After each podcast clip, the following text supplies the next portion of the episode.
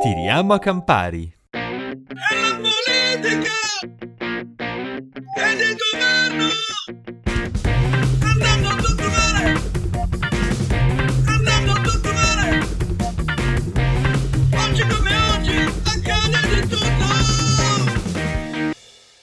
Ciao a tutti e benvenuti a questa nuova puntata di Tiriamo a Campari. Oggi parliamo di un argomento attualissimo, ovvero cercheremo di rispondere alla domanda quanto tecnico può essere un governo. Perché, eh, come sappiamo ben tutti, per l'ennesima volta in Italia ci siamo ritrovati ad assistere alla formazione di un governo cosiddetto tecnico, tanto che Mattarella nel convocare Draghi in Quirinale, e qui cito testualmente, ha fatto appello alle forze politiche chiedendo di formare un governo di alto profilo, che però non dovesse identificarsi con alcuna formula politica e quindi poi che fosse in grado di affrontare l'emergenza sanitaria, economica e sociale e poi riportare il paese alle urne. Però quello che eh, ci siamo chiesti sentendo queste parole di Mattarella è stato proprio fino a che punto un governo può essere al di sopra di una formula politica, cioè un governo fino a che punto può essere tecnico e in che momento invece diventa politico. Cercheremo quindi di rispondere a questa domanda. Ciao Ale, vuoi presentarci l'ospite di oggi? Ciao Giulia, sì, buongiorno, buonasera a tutti. Oggi abbiamo il piacere di ospitare qui a Tiriamo Campari Andrea Tosato. Ciao Andrea. Ciao ragazzi, buonasera. Grazie per aver accettato l'invito. Andrea Tosato è economista al Dipartimento di Politica Monetaria alla Banca Centrale di Malta e Andrea, partiamo subito dalle basi. Ci fai quindi un excursus dei vari governi tecnici che nel tempo si sono succeduti nel nostro bel paese? Sì, eh, intanto buonasera di nuovo e grazie dell'invito, mi fa molto piacere eh, partecipare a questo incontro. Eh, una premessa, eh, le opinioni che esprimo questa sera sono mie personali, non riflettono quelle della Banca Centrale Maltese o dell'Eurosistema. Eh, prima di fare questo excursus eh, nella storia dei governi tecnici in Italia, è forse opportuno provare a definire un governo tecnico, perché secondo me è una categoria piuttosto scivolosa. Per esempio, uno verrebbe in mente che eh, un primo ministro non politico di per sé stia a identificare un governo tecnico, però a questo punto uno potrebbe pensare che già il, governo Conte fosse, i governi Conte anzi, fossero eh, governi tecnici, anche e, a mio parere forse n- non è proprio così, no? governi entrambi molto politici anzi. Quindi mh, è opportuna una definizione che potrebbe, ehm, potrebbe prendere la, la forma seguente. Un governo tecnico è un governo che è composto da una maggioranza di eh, personalità che provengono dal di fuori della politica, eh, una maggioranza quindi non, non, impl- non implica una, una, totalità, una maggioranza è sufficiente, ed è un governo che non si limita alla gestione degli affari correnti, che possono essere associati a, per esempio, al condurre una legislatura verso la sua fine o al traghettare una fase di governo a quella successiva, ma è un governo che è impegnato in una serie di riforme, oggi note come riforme strutturali, comunque una serie di riforme di ampia, di ampia portata. Ecco. Sulla base di questa definizione in Italia possiamo pensare ad almeno quattro governi tecnici. Si comincia eh, alla fine della Prima Repubblica, eh, tra il 93 e il 94 più precisamente, con il governo Ciampi, che fu ehm, incaricato dal presidente Scalfaro ehm, dopo la caduta del governo Amato numero 1. Ehm, da notare che Ciampi fu il primo presidente del Consiglio dei Ministri della Repubblica Italiana a non essere eletto in Parlamento. Quindi già questo è eh, una, un elemento di novità, cosa che all'epoca suscitò anche un certo scalpore e un po' di polemiche, proprio identificare la, la novità eh, inerente a questa, questa, scelta di un esterno, eh, che poi tanto esterno non era perché era anche lui, era stato governatore della Banca d'Italia, all'epoca era governatore della Banca d'Italia e lo era dal 1979. Ciampi fu primo governo tecnico, Va ricordato il contesto in cui questo governo fu nominato. Siamo alla fine della Prima Repubblica, eh, lo scandalo di Tangentopoli è in, piena, in pieno vigore, la percezione della corruzione della classe dirigente del paese è dilagante, Manip- l'inchiesta di Mani Pulite fa emergere un eh, ginepraio di intrecci poco, poco lodevoli nei confronti della classe dirigente del nostro paese, è anche un periodo di grande tensione da un punto di vista di,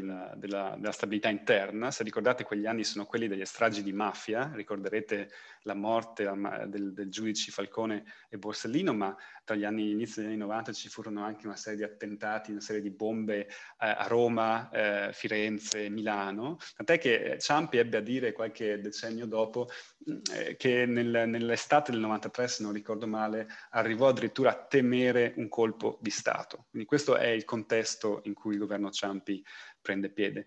Non ci facciamo mancare niente però, perché poco prima della, dell'inizio del governo Ciampi, nel settembre del 92, la lira viene svalutata ed esce dal cosiddetto SME, il sistema monetario europeo, che era un accordo di cambi fissi istituito nel 79 eh, che era così, un po' il padre dell'euro, no? il cui obiettivo era garantire una certa stabilità tra le valute europee. Questa stabilità ehm, fu, fu, fu impossibile da garantire nel settembre del 92 l'Italia uscì, eh, da, si svalutò, la, scusate, la, la, lira si svalutò profondamente e l'Italia uscì dal sistema monetario europeo. Quindi un periodo di grande tensione quello del governo Ciampi. Eh, il governo Ciampi fu composto ehm, non esclusivamente da tecnici, ma fu un governo tecnico-politico, in questo senso il governo Draghi probabilmente ha preso più, più assimilabile a, al governo Ciampi dell'epoca. Ricordiamo che Draghi di Ciampi era il delfino. Il delfino di Ciampi, sì sì, c'era decisamente una, una stretta collaborazione collaborazione intellettuale e professionale fra i due, non, è, non c'è dubbio.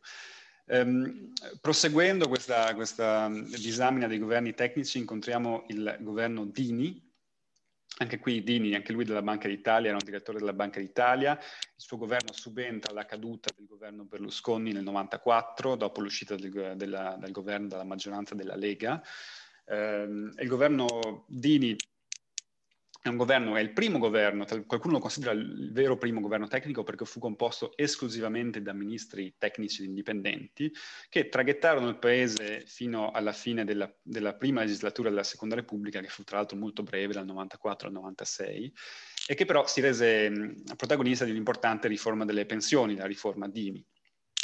Poi nel corso della seconda metà degli anni 90 non si parla di governi tecnici, neanche negli anni 2000 si ha più questa categoria nella politica italiana eh, e dobbiamo arrivare al, al 2011, all'autunno 2011, con la crisi cosiddetta dei debiti sovrani, che poi non fu esattamente tale, ma magari abbiamo modo di parlarne dopo, quando eh, Monti subentrò al dimissionario Berlusconi ehm, formando un governo di tecnici, di tecnici, interamente di tecnici. Senti Andrea, però se dobbiamo pensare al eh, perché si fa ricorso a questi governi tecnici, un po' la narrativa è quella per cui ehm, noi siamo in qualche modo in alcune, alcune circostanze ci costringono a ricorrere ai tecnici quando le decisioni da prendere a livello politico sono molto chiare, però la politica non può o mh, mm, non vuole rischiare poi di dover pagare le conseguenze di queste, eh, di queste scelte. Quindi, in altre parole, l'idea che eh,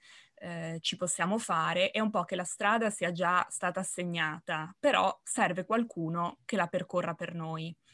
Questa narrazione è corretta, cioè è davvero così? La competenza da un punto di vista economico può poi darci la garanzia eh, che l'adozione delle scelte poi che il governo eh, è chiamato a prendere siano univoche o in qualche modo già corrette, oppure invece anche tra i tecnici, quindi in questo caso tra gli economisti, ci possono essere diverse concezioni economiche alla base che poi possono condurre anche a diversi approcci politici. Guarda, senza dubbio le scelte di politica economica in senso assoluto non sono univoche. Lo dice la parola stessa politica economica. Eh, le scelte economiche presuppongono delle scelte politiche. L'economia è una disciplina che, il cui cuore è indubbiamente politico, nonostante l'uso e talvolta l'abuso dello strumento matematico che se ne fa oggi, oggigiorno. Um, in questo senso il, il, compito della politica, con la P maiuscola, è proprio quello di... Eh, raccogliere le differenti istanze dei membri di una comunità, differenti idee, principi, valori, interessi dei membri di una comunità e di operare una sintesi che eh, conduca il paese nel, nel, futuro. Ma non esiste un'unica strada no? per un paese, per una strada che conduca il paese nel, nel futuro. No? Questo, questo, questo, è ovvio. detto questo, eh, è anche vero che un paese che di sua spontanea volontà, diciamo, ehm, sottoscriva dei trattati internazionali, visto il nostro argomento, eh, l'esempio più evidente è quello cioè, riguarda l'Unione Europea o la moneta unica, ma pensate anche addirittura ad alleanze, eh, un'alleanza militare come la Nato, che non ha nulla a che vedere con le questioni monetarie, insomma nel momento in cui un paese sottoscrive queste, questi, questi, trattati internazionali, queste unioni, entra a far parte di queste comunità eh, internazionali, è chiaro che, eh, come per dirla con Draghi l'altro giorno al Senato, cede sovranità eh, per acquisire sovranità condivisa. No? Nel caso dell'Unione Europea o del processo di integrazione europea in senso lato, eh, sono principi che hanno a che fare con l'economia sociale di mercato, l'idea che il mercato sia lo strumento principe di allocazione delle risorse, eh, l'idea di una eh, restrizione del ruolo dello Stato, di una politica, ehm, viene, meno, viene, meno, l'idea stessa della politica industriale, no? perché va ad alterare la concorrenza fra paesi e quindi è percepita come una forma ingiusta di intervento nel sistema economico. No? Quindi nella misura in cui un paese si, si, si vincola, no? cede sovranità, eh, ecco che non, non, in un certo senso eh, la direzione di sviluppo, la direzione della politica economica è data fondamentalmente.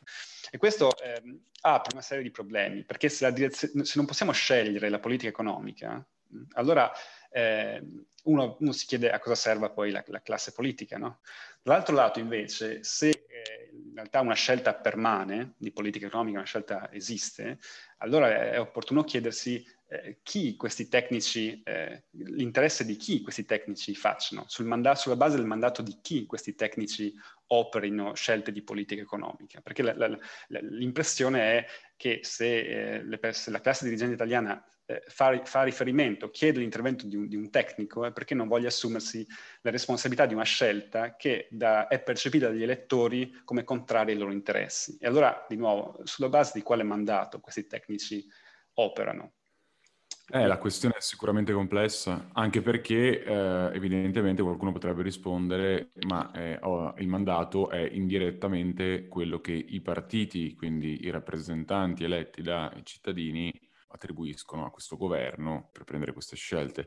Però posso farti una domanda in questo senso? Uh, il governo Monti è forse più di altri, almeno per quelli della nostra generazione, perché sicuramente ce lo ricordiamo meglio di come potevamo ricordarci il governo Ciampi, um, un esempio di una situazione di un governo tecnico, appunto, in cui la strada fosse evidentemente tracciata. Forse in più di altri casi, no? C'era, è arrivata una lettera, quella lettera, lasciamo stare se quella lettera fosse essa stessa un esercizio appunto di discrezionalità politica, però una lettera di Triscieri, Draghi, appunto, che indicava delle misure urgenti da adottare. Uh, il governo Berlusconi non aveva la forza, la volontà uh, di adottare quelle scelte, il sentiero era chiaramente tracciato, serviva solo qualcuno che lo adottasse e, e così è stato. Secondo te è così semplice? O anche nel caso del governo Monti, che appunto sembrerebbe un governo puramente tecnico e vincolato nelle sue scelte, in realtà ci sono state anche delle scelte politiche? Guarda, il, um, le scelte del governo Monti furono scelte di politica economica, in questo, in questo senso furono scelte eh, che al fondo eh, sono politiche, come detto prima. Eh, un esempio di questo ehm, va, va, va forse eh, è forse meglio compreso eh, pensando un attimo alle, agli avvenimenti che portarono alla formazione del governo Monti dal punto di vista economico quantomeno. Eh, con il processo di unificazione monetaria dell'area euro, quindi con l'introduzione dell'euro, ehm, grandi flussi di capitale dai paesi del centro dell'Unione Europea, l'Unione Monetaria, ehm, fluirono nella, nella, cosiddetta periferia europea, no? Spagna, Italia, Portogallo, Grecia, che infatti nel primo decennio di vita dell'euro, grosso modo fra il 98 e il 2008, attraversarono, l'Italia forse un po' meno, ma delle fasi di boom economico. Parte di questo boom economico si tradusse in un peggioramento di, del conti esteri di questi paesi, nel senso che questi paesi cominciarono ad importare beni dall'estero e ehm, importavano dall'estero più di quanto esportavano all'estero e finanziavano questo disavanzo prendendo a prestito i capitali che venivano dal centro Europa. È una posizione eh, fragile perché presupponeva un continuo afflusso di capitali dal centro alla periferia per finanziare questi debiti.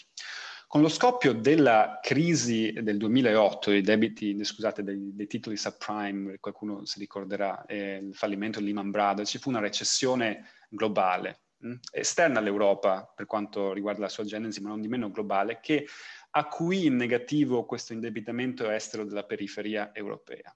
L'Italia, per esempio, si trovava in una posizione molto difficile perché importava più di quello che esportava e finanziava questa differenza, come detto, con i capitali esteri. A un certo punto questi investitori del centro del cuore dell'unione monetaria si spaventano e temono loro, di non vedere i loro prestiti rimborsati, dopo aver prestato con molta generosità, forse con un poco di eh, mancanza di attenzione alla salute del debitore, che è un compito del creditore fare, eh, in ogni caso si spaventano e interrompono il flusso di denaro che sostiene questa impalcatura debitoria.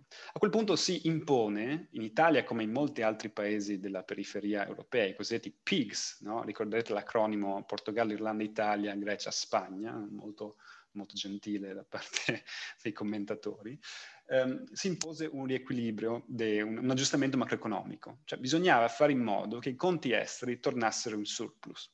Un caso analogo si ebbe nel 92, come detto in precedenza. In quel caso lì si ebbe una manovra di austerità, la famosa manovra lacrime e sangue con cui Amato fece il prelievo notturno nei conti correnti, e insieme con una forte svalutazione della lira ma nell'unione monetaria la svalutazione della lira è esclusa per definizione. Ora, Monti operò esclusivamente attraverso politiche di austerità. Qual era la logica? Che eh, riducendo i redditi dei cittadini italiani attraverso politiche eh, di austerità, appunto, eh, avrebbe ridotto le importazioni al di sotto delle esportazioni, riportando questi conti esteri in attivo. Okay?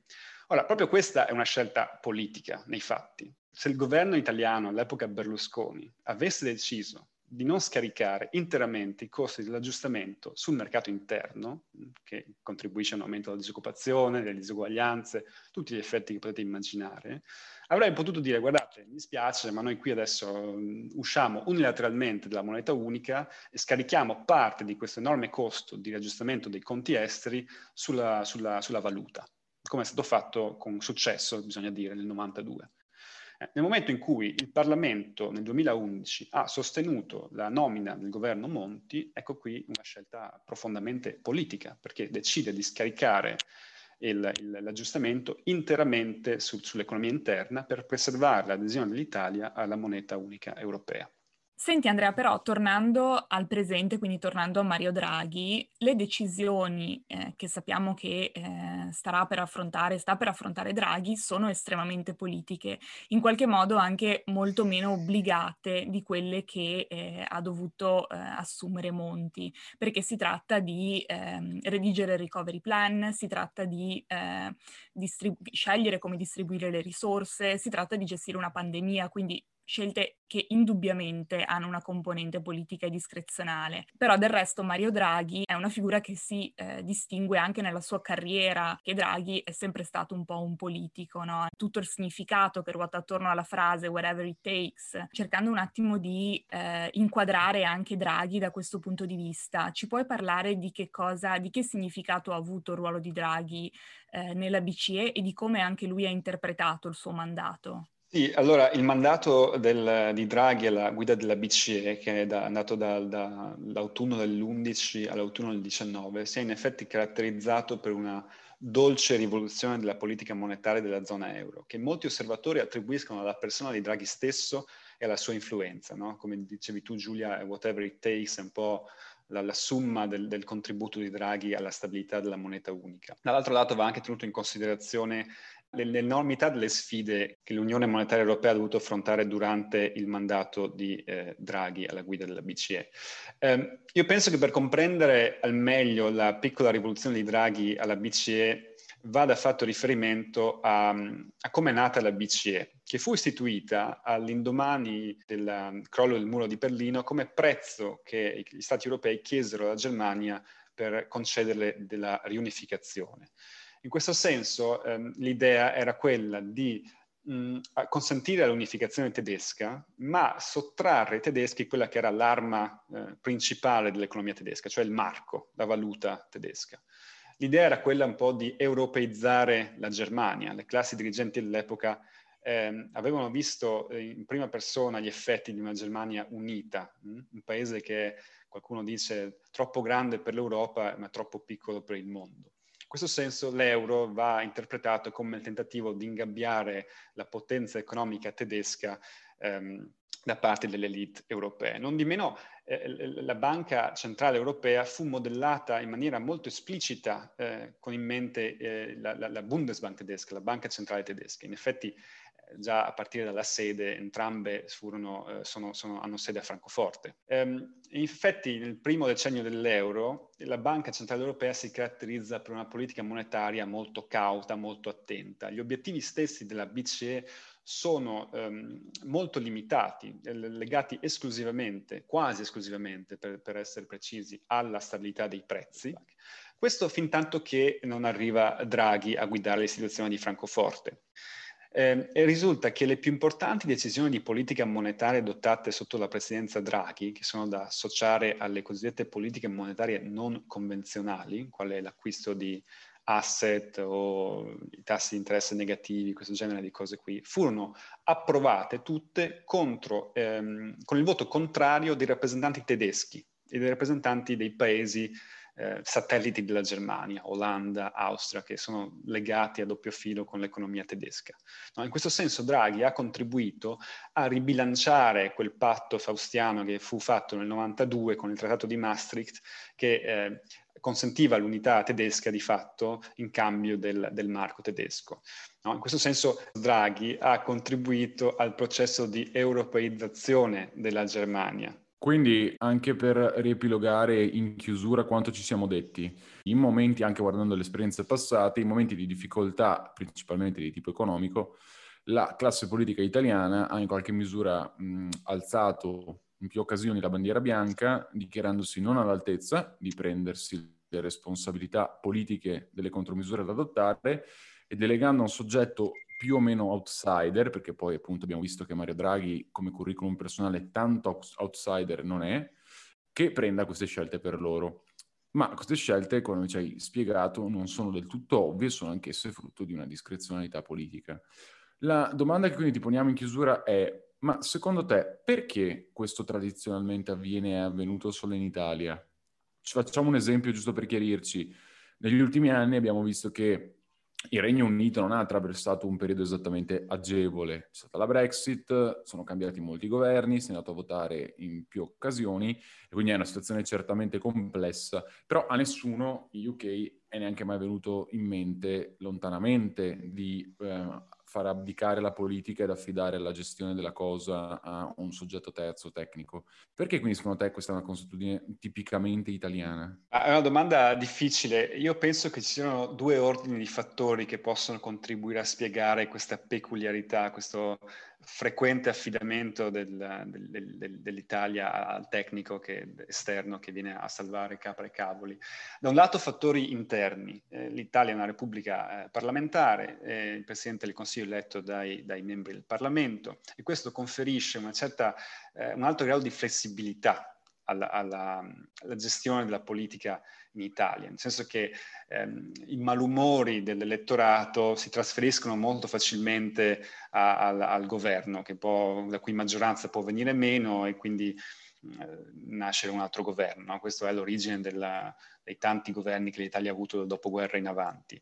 Secondo me il fatto che sia un sistema del genere così difficile avere una maggioranza per portare a termine riforme eh, che sono problematiche, mettiamola così, eh, per la classe dirigente perché si associano a perdite di consenso elettorale, eh, spiega in parte il, il fatto che, che, che, ci si affidi a un tecnico che arriva e insomma sintetizza le diverse, le diverse istanze, no? si prende un po', fa un po' da parafulmine.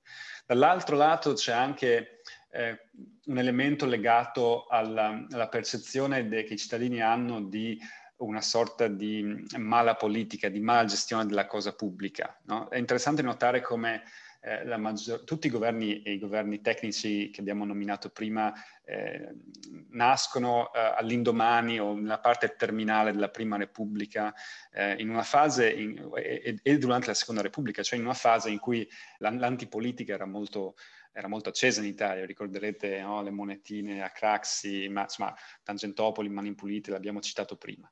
Quindi questi sono eh, fattori di ordine interno. Poi secondo me c'è anche un elemento eh, legato alla posizione, al ruolo dell'Italia nel, nel, nell'ordine, nell'ordine, di oggi. No? L'Italia è un paese che è un po' ai margini, la mia impressione, delle, delle, grandi democrazie occidentali. In effetti, nonostante siamo passati 80 anni dalla fine della Seconda Guerra Mondiale, l'ordine internazionale è ancora costituito sulla base dell'esito di quel conflitto. I paesi che hanno vinto la Seconda Guerra Mondiale godono di posizioni, operano da, da posizioni di privilegio nello scacchiere internazionale. No? Un esempio di questo è il fatto che eh, i cinque paesi vincitori abbiano un, un seggio permanente nelle Nazioni Unite, consente loro di, eh, col diritto di veto, consente loro di, no, di, di, bloccare qualsiasi iniziativa ritengano contraria ai propri interessi. In questo senso l'Italia ehm, non ha una proiezione internazionale tale da metterla a riparo da quei fenomeni che potrebbero bloccare sul nascere le esigenze di un governo tecnico. Pensate per esempio alla Francia, che le cui fondamentali macroeconomici non sono molto migliori dell'Italia,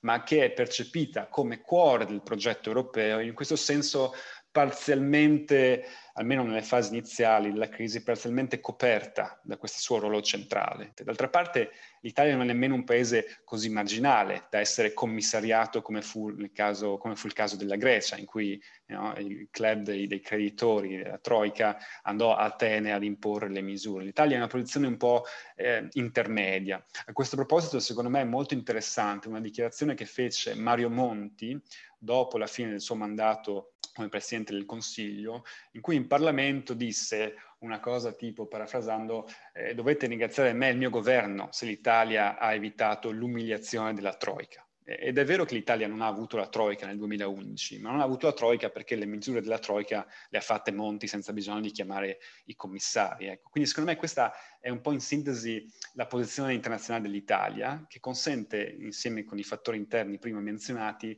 eh, un, una, una, questa particolare soluzione del governo tecnico che si, che, si pone, che si, pone, come facile via d'uscita nei momenti di crisi, di crisi politica. Quindi secondo te è un cocktail fra distanza e poca stima degli italiani, dell'italiano medio nei confronti della sua classe politica, inidonea a risolvere i problemi da un lato, e soggetti autorevoli che sono collegati col contesto internazionale da poter spendere ogni tanto come gettoni per cercare di rimettere le cose in carreggiata. Questo è il cocktail alla base del governo tecnico.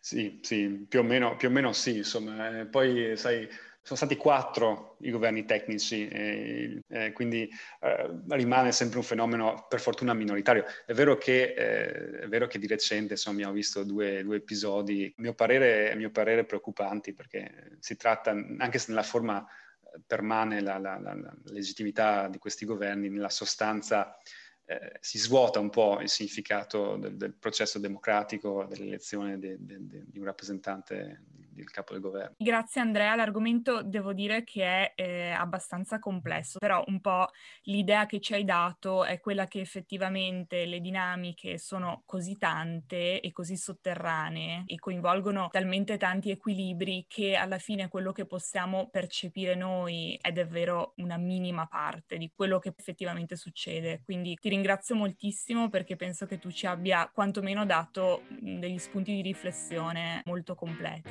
Grazie a voi. E nel salutarvi vi ricordiamo come al solito di seguirci sui nostri social, Instagram e Twitter, dove ci trovate come Tiriamo Campari senza la, oppure di iscriverci eh, alla nostra indirizzo email a tiriamoacamparipodcast.com. Ciao a tutti e alla prossima puntata.